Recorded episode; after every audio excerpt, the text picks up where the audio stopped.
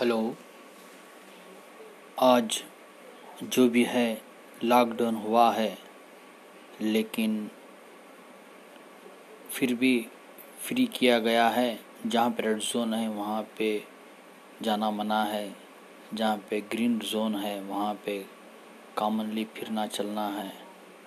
लेकिन जहाँ पे ऑरेंज जोन है, जहाँ पे ख़तरा भी है, जहाँ भी आसान भी है जो मैं क्या बोल रहा हूँ, हर मुद्दा लेकर अभी पूरी इंडिया परेशान में है।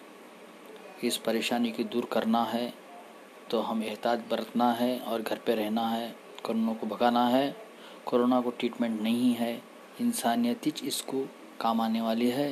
इंसानियत चलना बोले तो हम सरकारी का रूल फॉलो करना है।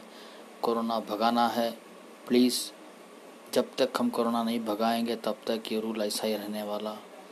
तो अब तो मैं इतना बोलता हूँ, आगे चल के ऐसा ही रूल्स फॉलो करें तो अच्छा है।